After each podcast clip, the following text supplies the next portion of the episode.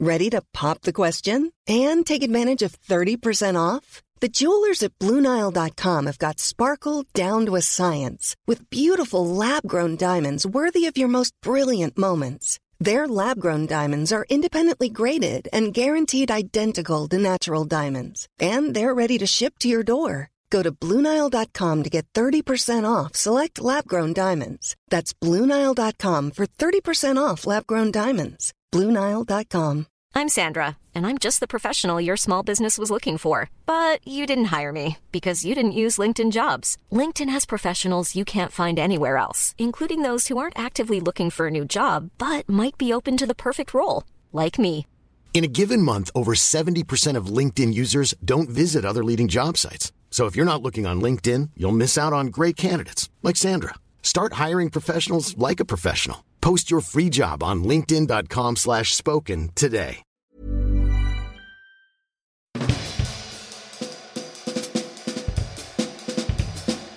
Welcome to Ourshelves, a podcast where writers from the legendary feminist publishing house Virago talk about their cultural worlds. We'll be diving into these writers' bookshelves, record collections, and recollections to discover what inspires them.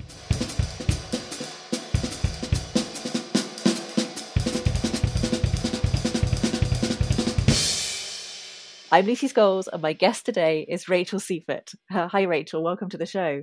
Hello, it's lovely to be here. Well, Rachel has published four novels A Boy in Winter, The Dark Room, Afterwards, and The Walk Home, and one collection of short stories, Field Study.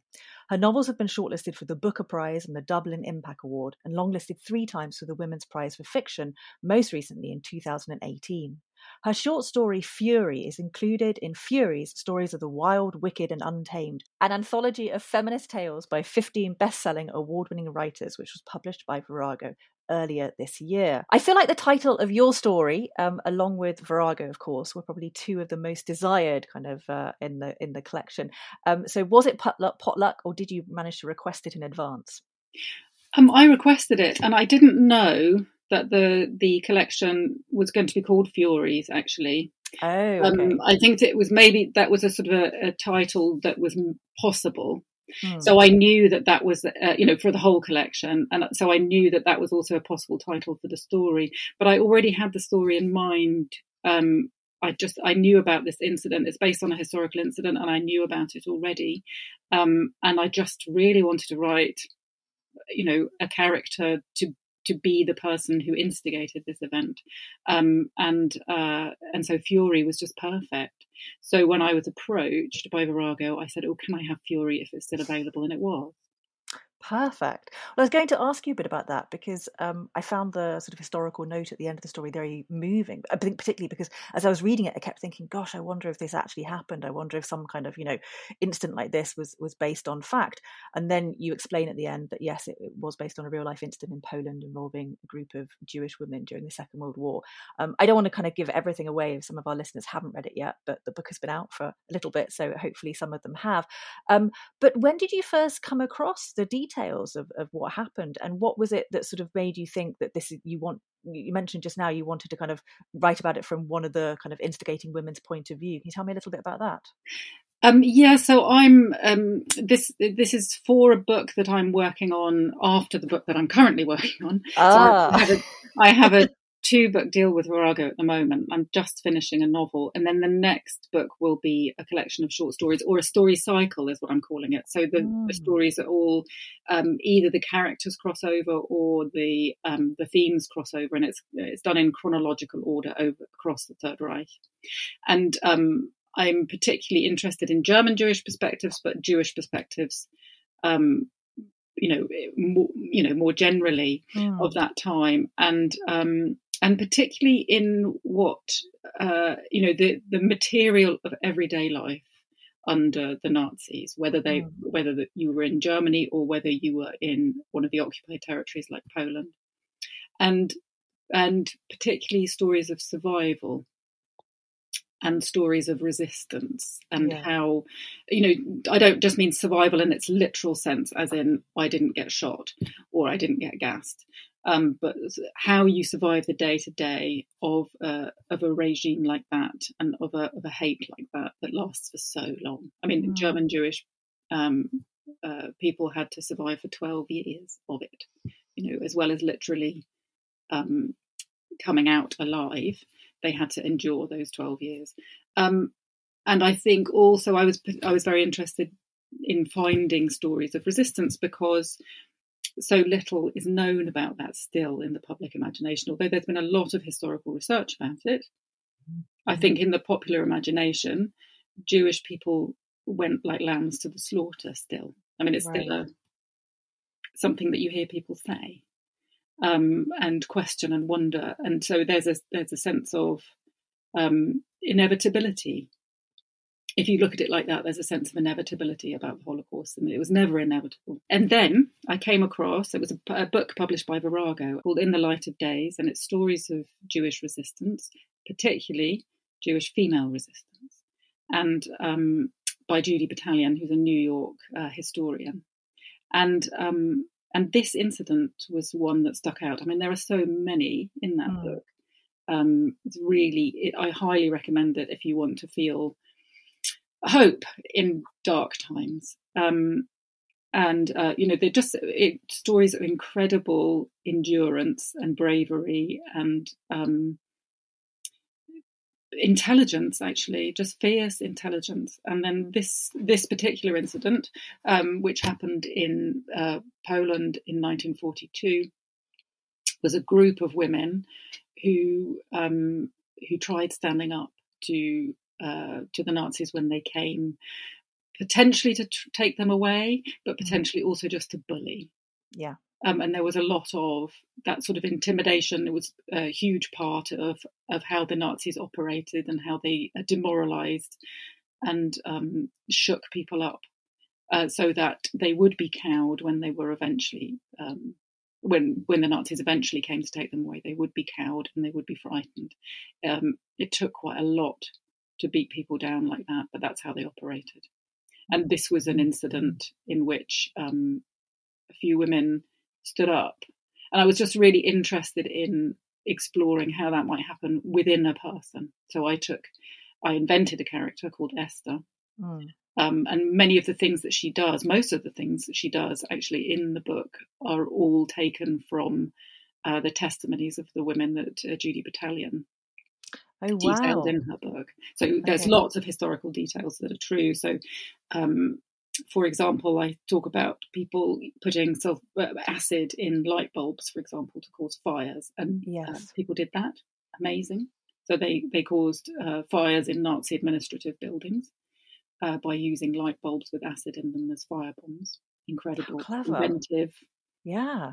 Um, and um, and also there's uh, some Polish partisans or people allied to the partisans captured a fighter pilot um, when he crashed in the in the reed beds where they were working, and so that also forms part of the of the story. So all these all of the little incidents in it, as well as the main one. Um, are taken from those testimonies, and I sort of wove them all together um, around this character who I invented called Esther sounds I, I can't wait to read more. Sounds really fascinating. Um, i'm interested because you sort of throughout your writing career you've circled this kind of particular period of history um, and obviously it draws you back over and over again and i'm very intrigued by this idea you, you talk about you know you want to uncover the reality of life during these kind of years. You want to uncover these stories of resilience. Are you finding that there's always kind of more to excavate there's always more stories to tell. There are always more angles that can be looked at of a period of history that i think a lot of us might assume that we already know quite well. Yes. I mean there is always more to excavate. Um, it's very interesting because it is a period as you say that uh, we feel we know very well. Yeah. Um, but um, i think what we know is uh, we know the camps. That's yeah. been uh, that was almost the first place that historians went to after um, not I don't mean literally, you know, metaphorically, after the um, after the war was over, and um, and those were the first uh, testimonies that came out, I guess, with camp survivors. I mean, it's that's the sort of deep horror, isn't it? That sort of mechanized yeah. killing, um, and that whole system. And the yeah, I mean, I guess it's impossible. It's so horrible you can't. That's obviously where you start, right? Exactly. The very peak of it exactly. Um, but uh, what we uh, and when I was first wrote my first book, um, the dark room, that was what I knew about. But then uh, the historian, so that was you know around 2000 2001 but mm-hmm. historians had already moved um, away from uh, the camps, although people are always still working on it, obviously. Um, but the camps had become less of a focus, or and the um, the Holocaust in the Eastern Territories that happened in the villages and the towns and the shtetls and so on, that had become much more of a focus for historians. So when I was writing that book, um, I uncovered, uh, you know, things in my readings that I hadn't known about. Um, about the massacres that happened, you know, the, that were not mechanized killings, but literally mm-hmm. uh, bullets in the backs of heads over and over and over again. And this is this became known as the Holocaust by bullets. So first the historians looked at the camps, then the historians moved to looking at the Holocaust by bullets on the in the Eastern Territories. And now, uh, what I'm and, and, now there is much more sort of talk about Jewish resistance, for example. Mm. That's that's a more recent wave, and also um, there is a lot more research now on the death marches.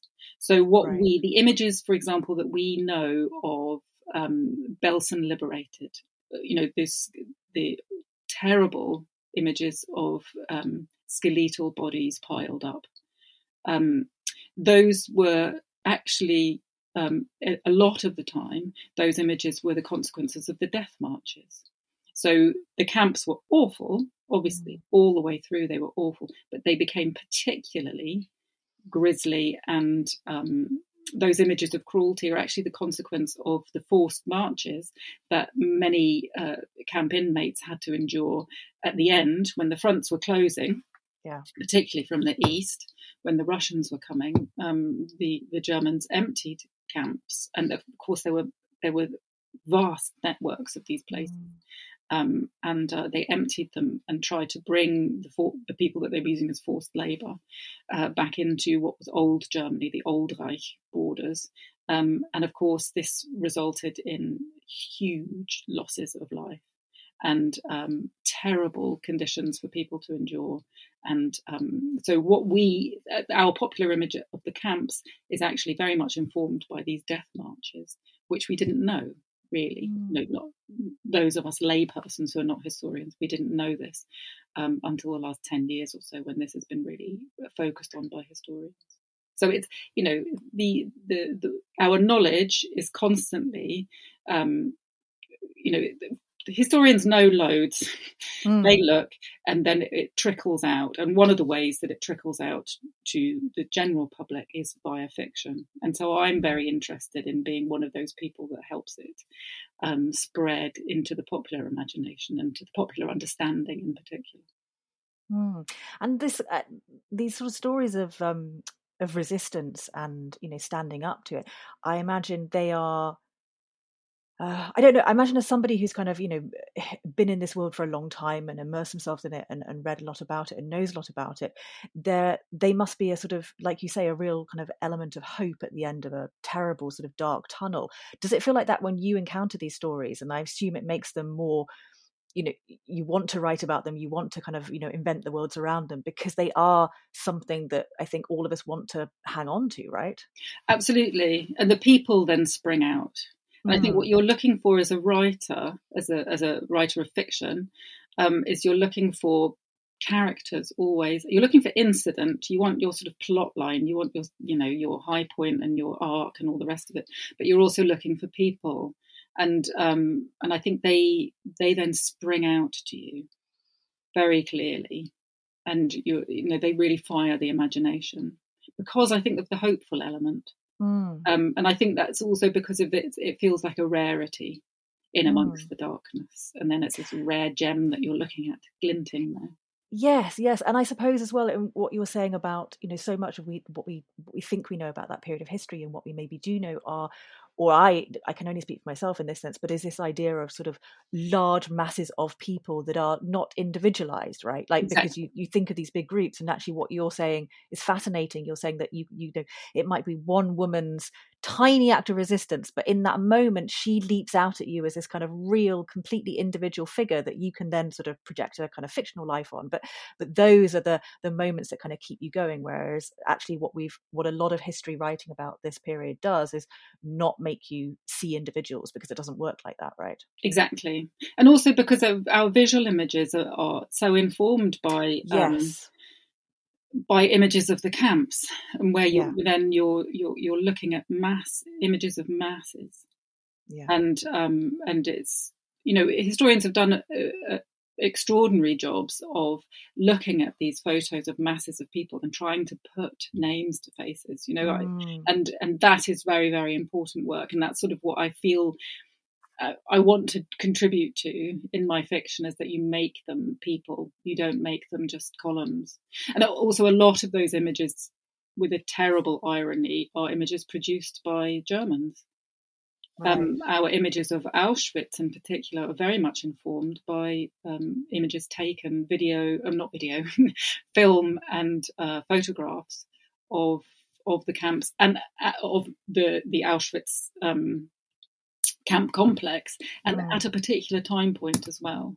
Um, I think it was Hungarian Jewish populations were um, evacuated en masse um, or transported en masse uh, to um, to Auschwitz and then gassed right at the end before they started um, demolishing the gas chambers because they were starting to worry about the Russian advance.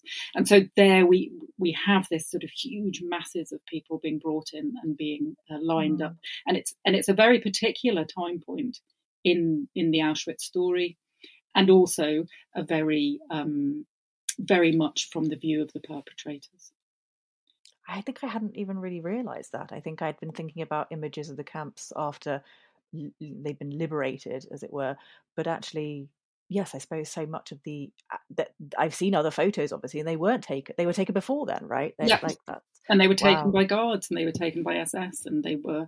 Um, you know, so they are the perpetrator's view, and also I think when you you were talking about the, the images after the liberation, all those people that we see they're all uh, all of those skeletal bodies are individual humans yeah but they yeah. become de-individuated by the starvation of and, course well you know yeah. they're i mean that that's also the point of the camps right is yeah. to do like to make them feel like they are they're not people anymore they're not persons of any value and so yeah they're all in actually... the same in the same terrible garb and they're yes. all um just bone skin and bone and so you don't see human anymore exactly and then of course they go off and you know they have to build their lives afterwards and you hear stories of that but actually that that sort of point in time is a the haunting look on you know some of the faces in those photos is incredibly hard to get out of one's mind i think mm. um, gosh uh, it's very uh, sort of very very moving and very sort of thoughtful way to to start the episode um, let's shift things a little bit now and move into some of our main questions. I'm going to ask you about a couple of books that are currently on your bedside table, please, Rachel. Yes, so I've got two which I'm reading at, at the moment, um, and, and, one's fiction, one's non-fiction. Um, and the non-fiction is a memoir by Xiaolu Guo called "Once Upon a Time in the East," Mm. Um, and she's a she's a fascinating writer.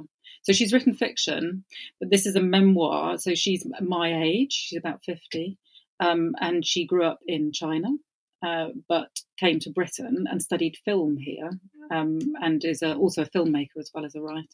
Mm. But this is her um, the story of her growing up, and um, it's wonderful. She writes uh, so clearly it's such a sort of clear and wonderful, a clear-eyed also, not just the prose, but clear-eyed, the way she sees. So she, um, her early years were in a tiny fishing village, and she was brought up by her grandparents. And her view of her her grandmother um, is very loving, but also just um, in some ways quite harsh. She looks at her, she calls her a sort of bowed over, hunchback, sort of shrimp like creature because they're, they, you know, they live in this fishing village. Yeah. And so all of her imagery is about, you know, crabs and um, shrimps and all and eels and things like that that, you know, that the, that the men of the village are catching. Um, Um, but she also and she describes her. She's illiterate. She has bound feet. Um, and and she's beaten by the, the, the, grandfather. And and and this girl, Xiaolu, as a girl, sees this and thinks, "This is not me. Mm. This is not what I want." So she all she knows is this fishing village, but she's already thinking beyond it.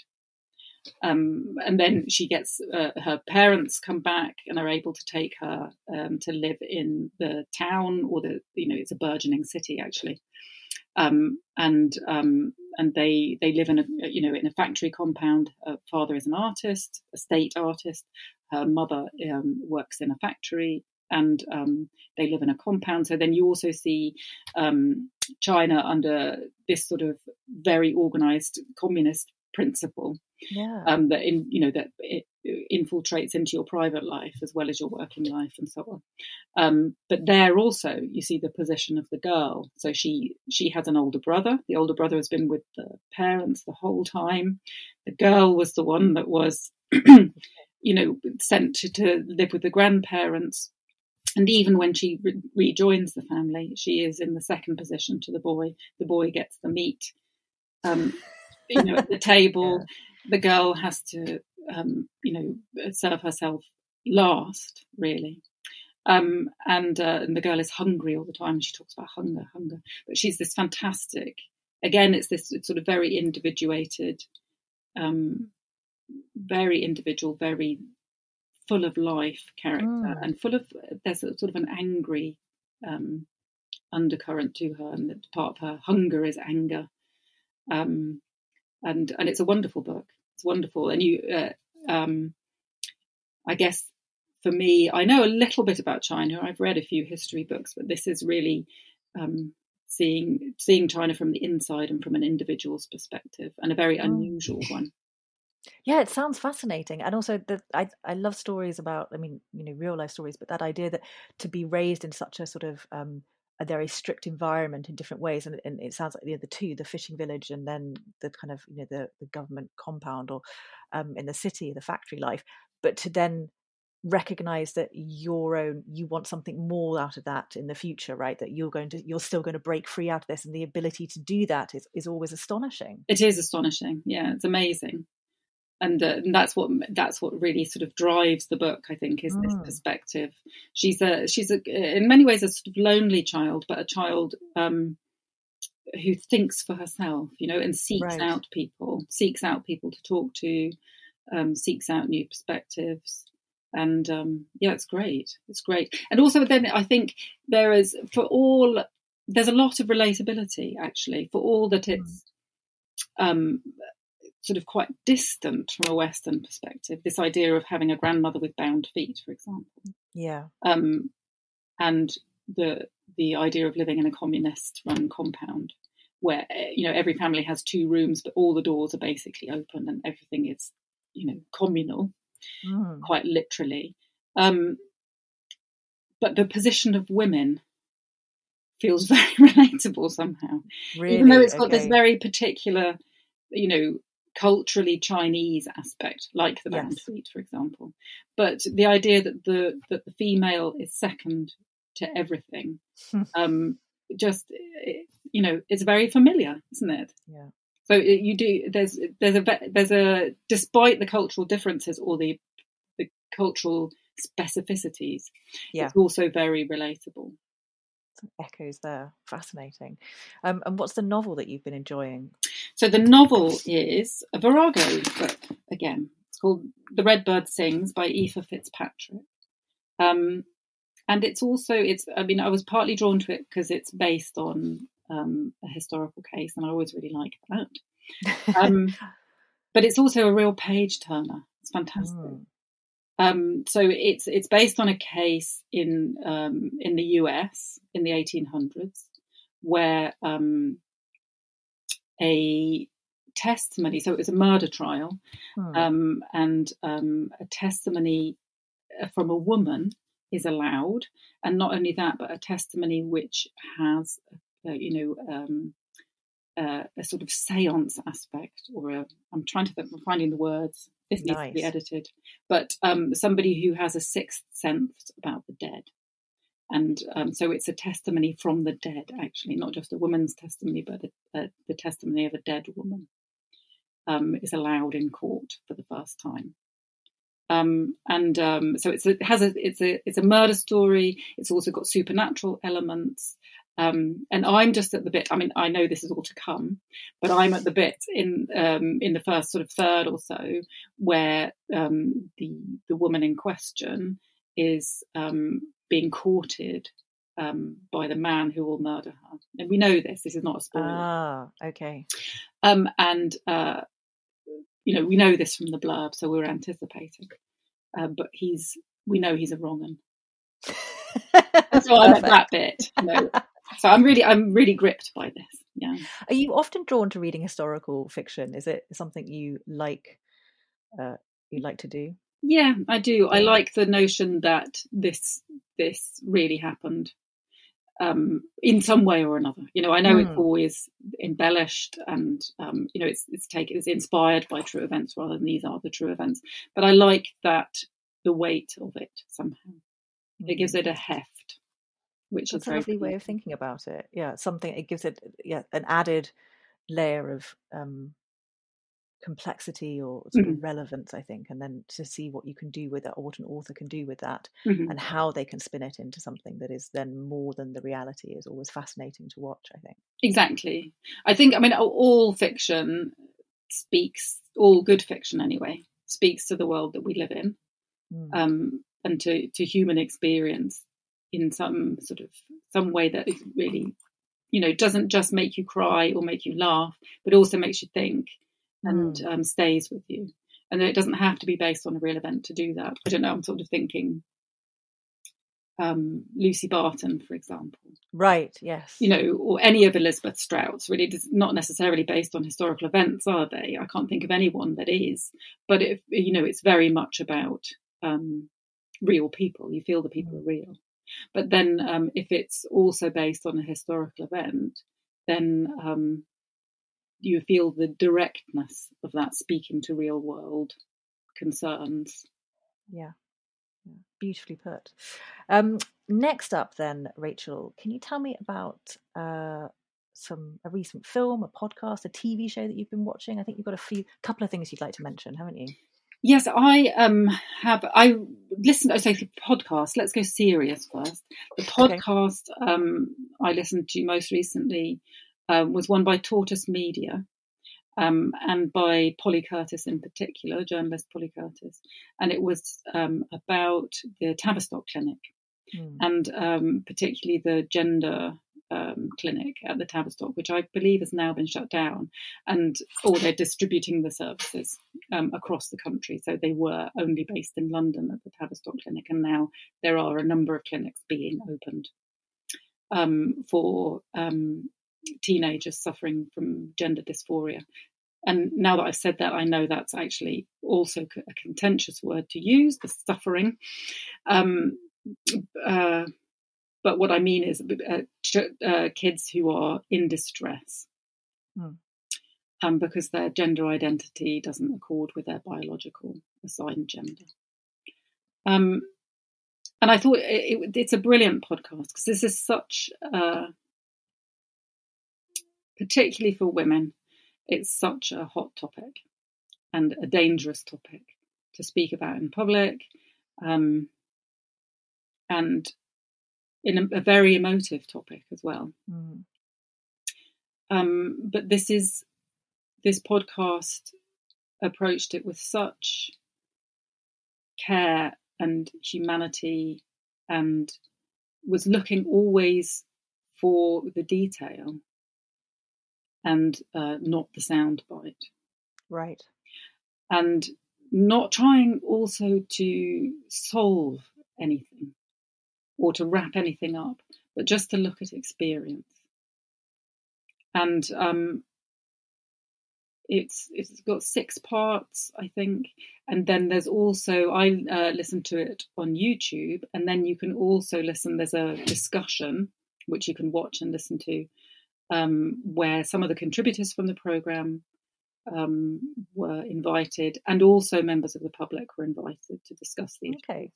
And again, um, that was an amazing way to wrap it up because again a very heated topic was dealt mm. with hmm. very respectfully and i felt like this is um it felt like a way forward through it basically so to give an illustration of how they looked at the nuance. So they didn't, for example, one of the decisions that they made, and they're very transparent also, Tortoise Media, about how they approach things. So they said that one of the decisions they made was that they weren't going to uh, talk about whether gender dysphoria is a thing or whether trans is a thing okay. or not. They were just going to accept it. Yes, it is. For the purposes of this, we're going to say it is a thing. Um, and therefore, you didn't have um, all those discussions about no, it, it's not real or uh, it's not. Um, you know, you don't you don't go to those far edges where people are screaming. Yeah, yeah. It didn't get bogged down before it got started. Exactly, right. Exactly okay. that. Um, what it was looking at were things like the whether the care at the Tavistock was gender affirmative and what that, what does that mean even. So um, kids presenting, let's say, a child assigned male at birth, goes to the clinic and says, I believe I am a woman. Um, in the popular imagination, the idea is that the Tavistock then says, Yes, you are a woman. Of course, you are a woman. Um, and, uh, and that's it. And there is no discussion of that. And then puberty blockers get uh, prescribed, and um, and you know the child is placed on this trajectory towards becoming a biological woman with surgery and all the rest of it. Um, and actually the picture is much more complicated. Hmm. so some clinicians would take an approach like that let's say or would um, but they wouldn't even be thinking about it like that. They would be thinking about it as a discussion that we are having and this is ongoing and it's and it's a way of establishing trust with a young person, but it is not putting the cart before the horse. Mm. And um, or yeah, the horse before the cart and everything running away. I'm getting yeah, yeah. my metaphors all wrong. Um, but, know what you mean. Um, it's it's a discussion and it's long term.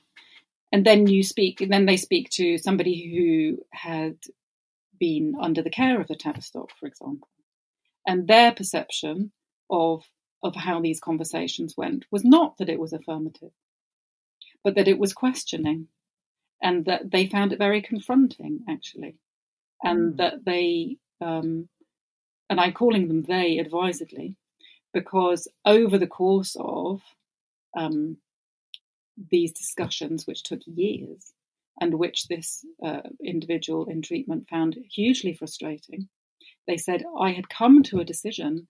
I had already had been on the waiting list for so long before I got there.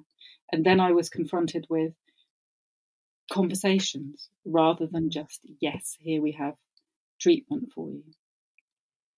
Um, that it was actually distressing for them. And it wasn't, it didn't feel affirmative, actually. And uh, but then over the course of those years, they came to the conclusion actually that they were non binary.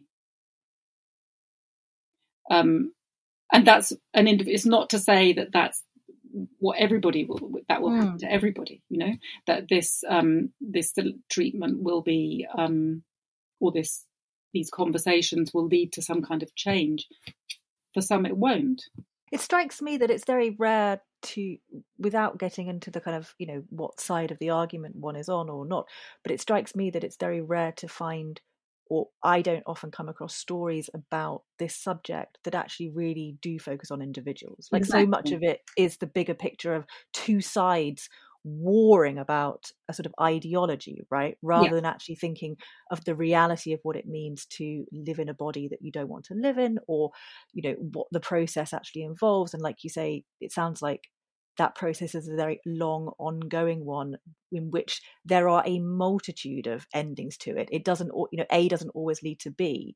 Um, and it seems to me as someone who you know knows very little about it but these are more of the conversations that probably should be having we should exactly. be having exactly that so it's it's always individual people so you can mm. have a policy in a unit can't you but it's always individual people who are going to be um, working with that policy in a clinical setting with their clients and so they are they're going to have those conversations and those conversations are real and with an individual they're yes. not they're not just a sort of a line on a bit of paper that says we do this this way and um, and then again every individual who comes to that clinic in distress and needing help um, will have their own journey to be going on mm. and um, I mean, I think you know they they also say in the in the podcast um, they uh, talk about the evidence base or lack of.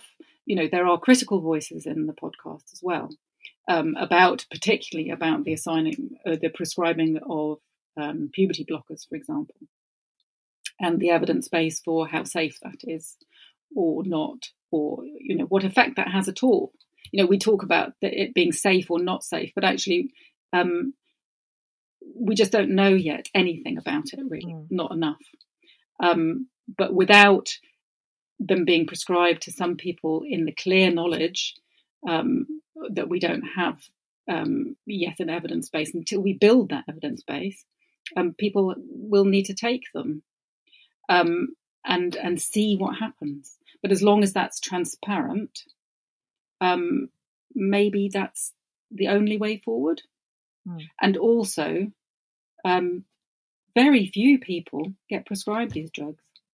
Mm. If you, um, you know, it's always in, it, it, it's, you would, if you listened to many of the voices on Twitter, X, or um, you know, you assume that you assume they're being given out like candy. Absolutely, right? but the reality yeah. is that's that it's not easy to access. It's them, very right? difficult to access, yeah. um, and partly because the evidence base is so small. So it should be they should be very difficult to access actually, mm. Um, but it's not. It's not as if they're being given out willy nilly, and um, and without uh, being mindful of these things, mm. of the issues around them. It's um it's just that you know it's all the shades of grey in this podcast basically, and it's uh, and it's all you're listening to individual humans.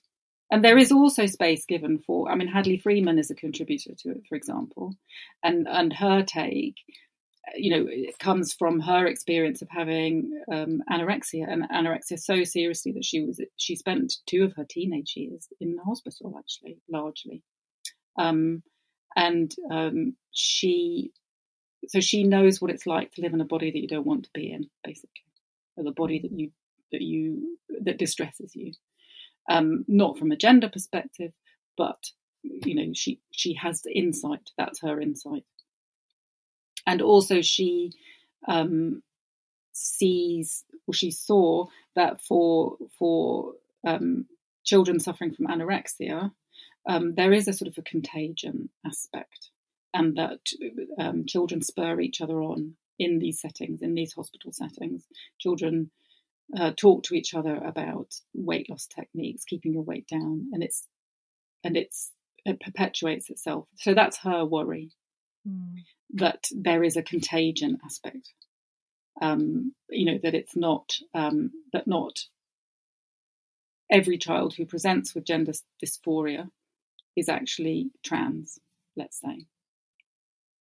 Um, and, and, it was important that somebody like that is given voice. You know, somebody like Hadley Freeman is given voice and is given, um, you know, th- this is a, again a nuanced perspective and one that comes from an individual experience and comes from um, an angle that looks at teenage experience more generally mm. and teenage distress and um, it wasn't at all what you might imagine that conversation would go like. And uh, you know, so I think it's a really valuable podcast. It's particularly valuable for anybody who has teens, anybody who works with teenagers, um, but just anybody who's even vaguely interested or who has, um, who just wants a bit of light and less heat. And you were also going to mention a couple of slightly lighter topics, but I think linked in with teens and some shows you've been watching with your your own children recently, right? Yes. So I'm going to um, sing the praises of rewatching. And big um, fan of that here. so I, with my husband, we watched, we rewatched the whole of The Wire earlier on this year, which was amazing. Such an amazing series, such an amazing bit of writing, actually, mm. and the the just the characters, each character, so well drawn. And was it as good as you remembered from first time round? Oh yes, absolutely. Okay.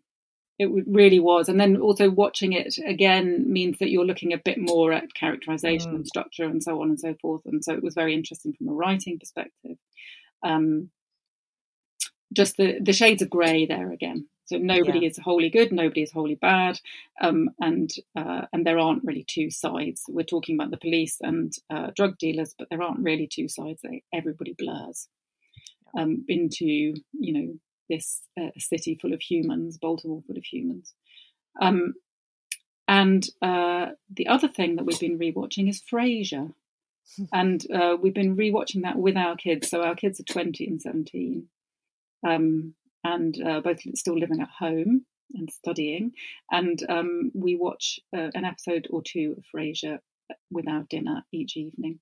And they've got. do they like it? They love it. They absolutely wow. love it. I mean, okay. some of it is it's odd because time has moved on, and so for example, yeah. there was a um, an episode recently where Frasier chats up or gets chatted up by uh, a young uh, shop assistant. So he's early 40s, we're given to understand, and this shop assistant was 23 or 22. And, okay. um, and my kids were sort of. but they were horrified. I mean, they the, the sort of the idea of that's really changed. It made me realize how much yeah. times have changed, and that um, predatory older people or older people dating younger people has a predatory tinge to it. Yeah, yeah, it just has that now. It really has. It didn't. Now. Yeah. yeah. And yeah. it made me also realize that my attitudes have changed. I did think, oh, yeah, mm, well. But it, the performances are so amazing mm. in Frasier. Niles is particularly, the brother in Frasier is particularly good. And there's just, there's physical comedy, there's yeah. great wit. Um, and it's just this, uh, yeah, these little it's 20 minutes or 25 minutes because we watch them without the advert breaks. And so it's actually it's really short and sweet and wonderfully constructed and just so funny. My kids really I was going to say that is the perfect length isn't it for a lovely like, you know a couple of episodes in the evening and just yeah. the the kind of and you're making me want to go back and watch it thinking of you know years ago and remember when it used to be on the telly on whatever night it was. It was kind of was it like a Friday night telly? The Friends, was, yeah. Frasier, like that Absolutely. kind of thing, and everyone watched it.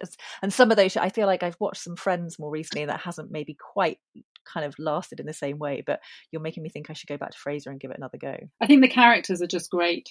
You know, I think yeah. maybe Friends is, you know, might sort of work for a time in your particular time in your life when mm. you're maybe that age as well. I don't know. I never really watched Friends, so I don't know, but this is what I imagine. Right. Um, whereas Frasier has got lots of different ages in it and um, is much more sort of based around. It's much more silly, actually. Than I'm yes, I think I've forgotten maybe how much sort of physical comedy yeah. there is in it, and actually the kind of and and the sort of play back and forth between the various family members, the yeah. different generations. You're right; it's got something for everyone there. Yeah. Really, Ourshelves be back in just a moment.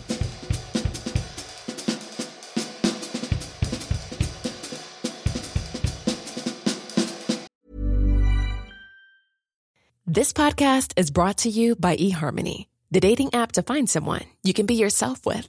Why doesn't eHarmony allow copy and paste in first messages? Because you are unique, and your conversations should reflect that. eHarmony wants you to find someone who will get you. How are you going to know who gets you? If people send you the same generic conversation starters, they message everyone else. Conversations that actually help you get to know each other. Imagine that. Get who gets you on eHarmony. Sign up today.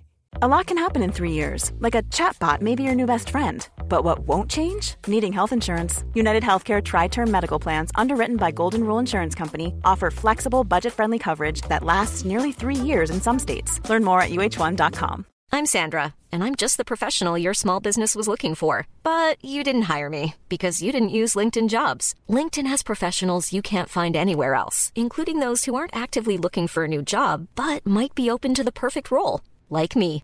In a given month, over 70% of LinkedIn users don't visit other leading job sites. So if you're not looking on LinkedIn, you'll miss out on great candidates like Sandra. Start hiring professionals like a professional. Post your free job on linkedin.com slash spoken today.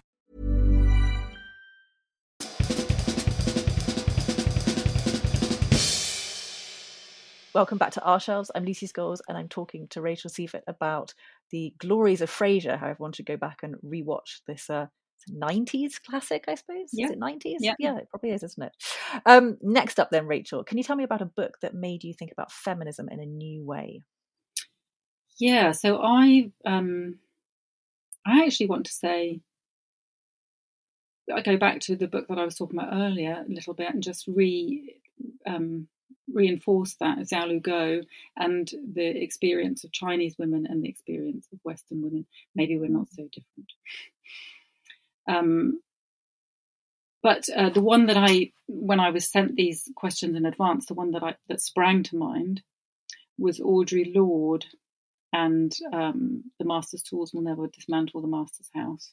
Mm. So very sort of slim. It's an essay, really, but I guess I read it um, published in its own right in this little sort of pamphlet-like book, um, and just this idea that you're living in a structure whether you know it or not, um, and that um, you can't. There are limits to what you can do from within that structure. There are limits to change unless the structures of society change. And that that was for me a real Audre Lorde was a real eye opener at university. Is that when you read it the first time? Yeah, out you were at yeah. university?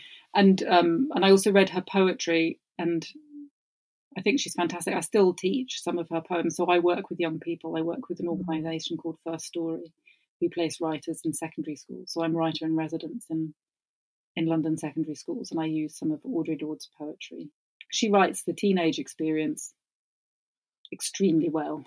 I mean, she's a you know she's this fantastic theoretical feminist, but she's also an incredible um, poet who who puts human experience on the page.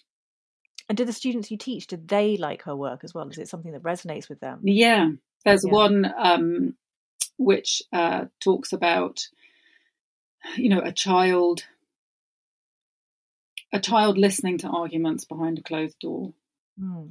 and um, but knowing the child is more knowing um, than the adults would expect and the the kids I teach really relate to that Mm. and also I think it's the um, that she writes a, a black teenage experience, and look, many of the kids that I teach are black because I teach in London, um, and um, and then she writes there's a detail which which the kids that I teach have picked up on again and again, which she talks about having ashy knees. Mm. So the um, and then they know that she that the speaker is black or that the Mm-hmm. the voice in the poem is a black voice, and I think there is that then there's that connection, and it maybe Yeah. is still unexpected to them that there would be a black voice on the page. And I think you mentioned um, uh, when I was learning about your answers prior to the show, sometimes I get told them early, everyone. Um, you said that East German feminists, particularly, had a, a big thing for Lorde. They really, Lorde's work particularly resonated with them. I wonder if you could tell me a little bit more about that. Yes, I mean, I um, there was a documentary which made about this, and I still haven't been really able to track it down. It was coming, so I live in South London. It was coming to Peckham Plex just at Mm. the time when the pandemic hit, Oh, and so it got cancelled. And Oh, and then one of those ones that sort of fell through the cracks. Absolutely, never- yeah. Oh, So I think Yeah. the person, the documentary maker, maybe had a connection to the cinema in some way or another. Anyway, anybody out there, if you know about this documentary about Audre Lorde going to East Germany, please get in touch with Virago and let me know how I can see it. Um, it really should be seen. I, I only know a very little bit about this, but I find this fascinating. So Audre Lorde was one of those um, people who ended up having to go from America to find um, an audience, actually Yeah. Find a properly receptive audience. So she, so Reni Eddo-Lodge published um, the book, you know, maybe 10 years ago now, Why I No Longer Talk to White People About Race. And Audre Lorde um, made a similar kind of statement, but particularly to white feminists mm. um, in the 70s in America.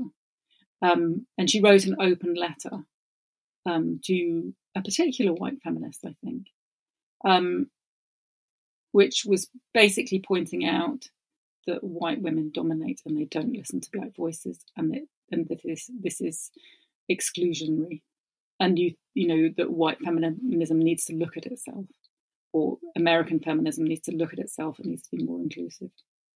Um, and she she went to East Germany. So East Germany was then still East Germany.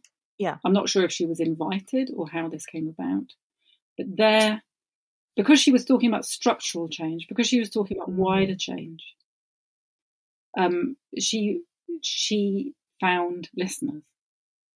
And there are amazing pictures. There are amazing pictures of Audre Lorde sitting, this black woman sitting on a chair, and white women sitting cross-legged, enwrapped, listening to wow looking up at her. And you just think this this woman had to leave her home in order to find an audience, in order to find people who would really listen to what she had to say. And funnily, I think Angela Angela Davis also had that experience. Angela Davis came to Europe and and found a left wing audience. Yeah, yeah. Um, and then Nina Simone, also also a very political figure, um, but uh, but maybe less obviously so, I guess, because yeah. she's a musician. But she also came away from America, didn't she? She followed James Baldwin. I mean, there are so many. So yeah, I was just thinking because I feel like I have, a, I, I can think of quite a few um, Black American writers and artists and musicians who've moved to France maybe at some point during yeah. the 20th century and found a sort of creative freedom there. And you know, Baldwin obviously is Simone, all yeah. those but I think I know less about people going to Germany. But then, just as you start mentioning this, I have, I'm sure I have seen pictures of like Angela Davis there, maybe Audre Lorde, these women who, and the idea that that that as a as a kind of society, these women, because of the, the society in which they were living, they were much more open to this and they could kind of see the resonance of it in the way that American society couldn't, is endlessly interesting, isn't it? Yeah. I mean, American society was still very, you know, that, that was the Cold War, wasn't it? Um, well, yes, there's that as well. I mean, not it's yeah. got all the kind of problems of uh, the sort of hangover of segregation, and then you've also got the issues of the Cold War on top of it. So, yes. Exactly. So yeah. it's a it's a mix. It's a it's a terrible sort of for for those people who were uh, wanting people to listen was a terrible yeah. mix of um of of those histories. Yeah, the, the yeah, exactly. anti-communist and the racist history of America sort of overlapping and that's interesting as well because we've had so many people recommend Audre Lorde on this season, particularly of our show really? as well. Yes, interesting. I think I was just saying in the sort of last episode we recorded, there must be something in the air because so many people have picked her um, for this exact question. I think, or, or the next one that's coming up, and um, and I think that, but we haven't talked about this particular angle of her work, so this is this is new at least, which is great, and it's just lovely as well. It's really nice that you know that people are um, you know finding her work important in a way. Oh, absolutely, still, yeah. You know, yeah, there is. Yeah, um, and I think we're going to talk about her again now. I, the question: Tell me about a woman or a person of an unrepresented gender whom you admire. I think you might have might want to talk about her some more, or just reiterate how wonderful she is. Um, yeah, I think for I think what's wonderful is introducing her. I sort of talk about uh, introducing Frasier to my kids. Mm. Now I hmm. think about introducing Audre Lorde to to kids here in London. That's also wonderful. Yeah. Um, that's one of the lovely things about being older. Actually, is that there are that you have accrued things. You've accrued ideas, knowledge, different perspectives, and then you can share them with younger people. Mm. Um, and I think that uh, you know, for for some of the girls, I was I was right in residence in a girls' school in Tulse Hill in South London for three years, and some of them found the Audre Lorde a bit confronting because Audre Lorde was a lesbian. Um, and so they would, you know, they'd go and find out more about her. I would introduce a poem, then they would go and find out more about her, and then they would come back and they'd say, "Oh, Miss, she was a lesbian." But then there would be um, all those sorts of discussions that would go on in the classroom with other people saying, no, that's cool. What's wrong with that? There's nothing wrong with that. Mm. Um, and it's amazing to see how these the same discussions happen but have a different flavour. So I can remember that in my teenage years, the idea of being a lesbian was also Ugh. and it took discussion for it to become not Ugh. and this is still happening now. But the voices that say it's fine and it's good are louder and it's not that's what's changed i think over the years mm. I love that idea about sort of the louder a voice that is i mean obviously Lorde's was a loud voice to begin with in that it was always um, important and being listened to instead of, but maybe over time yes it's been sort of magnified in different ways and that we're more a lot of us at least are maybe more receptive to listening to what she's got to say now perhaps yeah and i think also it's um it's not necessarily then there's more allyship as well. So I see that happening. It's not um, only girls who think they might be lesbian who are speaking up for lesbians, but it's also girls who are very secure in their heterosexual identity who say, "Yeah, what's wrong with it?" Hmm. Well, finally today, uh, can you tell me about your golden apple? This is the Virago book that you would regularly recommend to others um, maybe one or two examples here? I think you had a couple you wanted to mention, right? I do have a couple. So I'm half German and half Australian. And um, my dad was Australian. And he was the first person actually to give me a Virago book. So this was oh, in the 1980s. And um, he was very excited because Virago um, you know the, the, the lovely old classics mm. in their green covers. Everyone's favourite.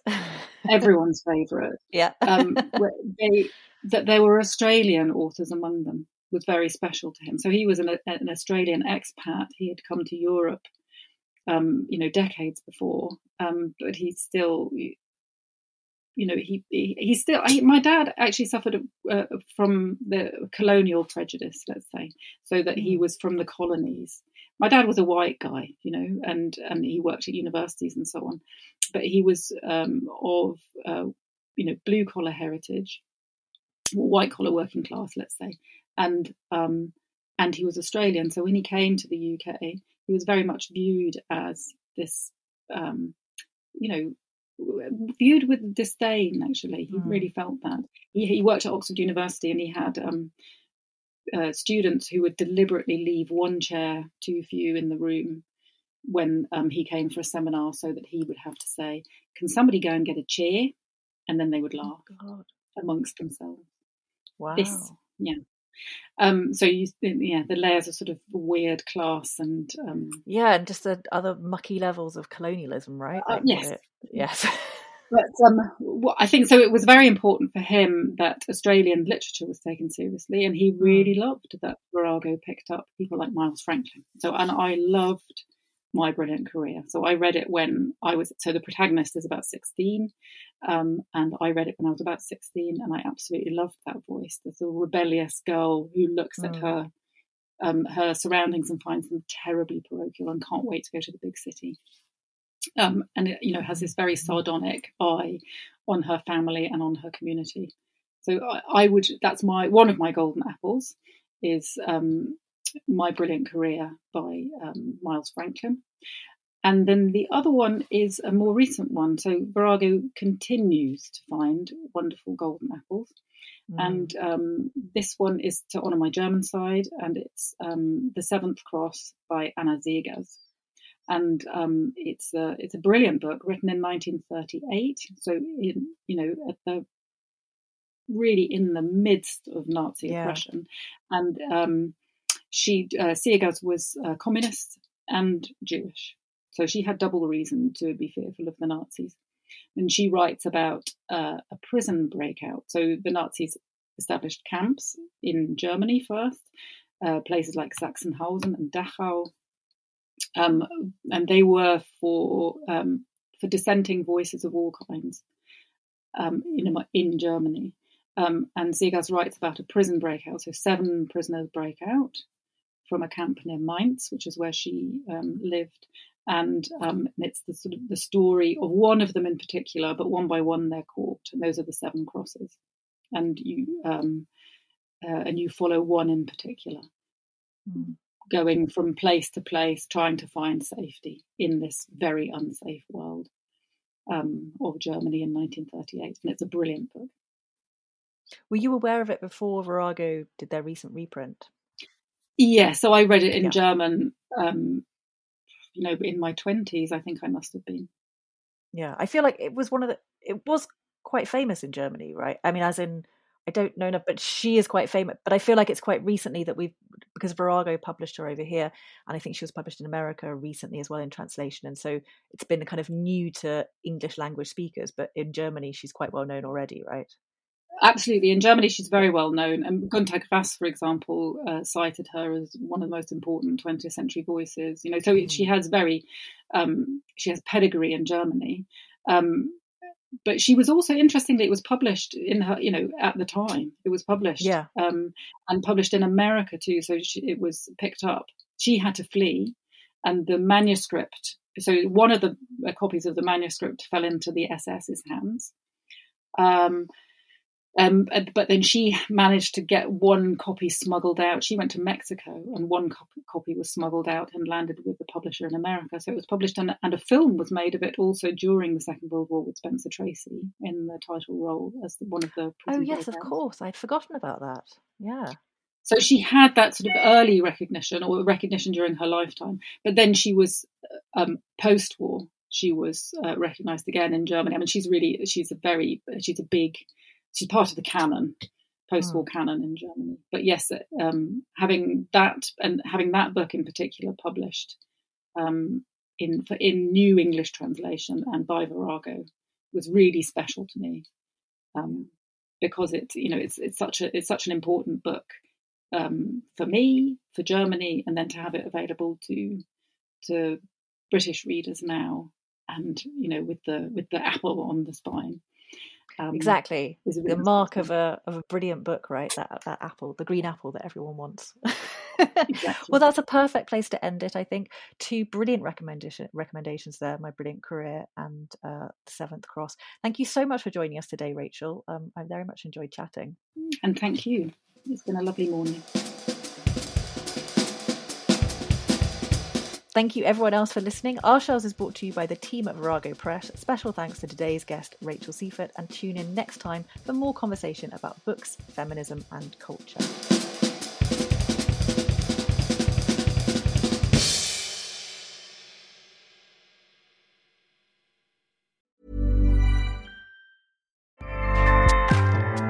ACAST powers the world's best podcasts.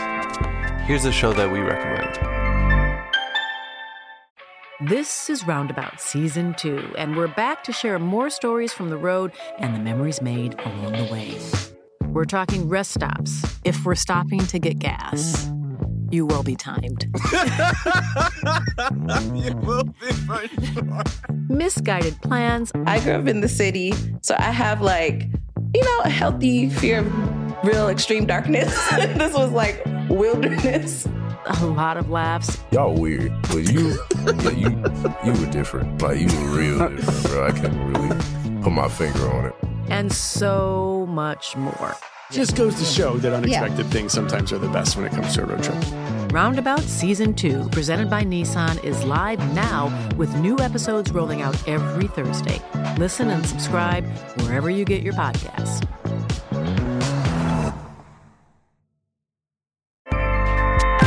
ACAST helps creators launch, grow, and monetize their podcasts everywhere. ACAST.com.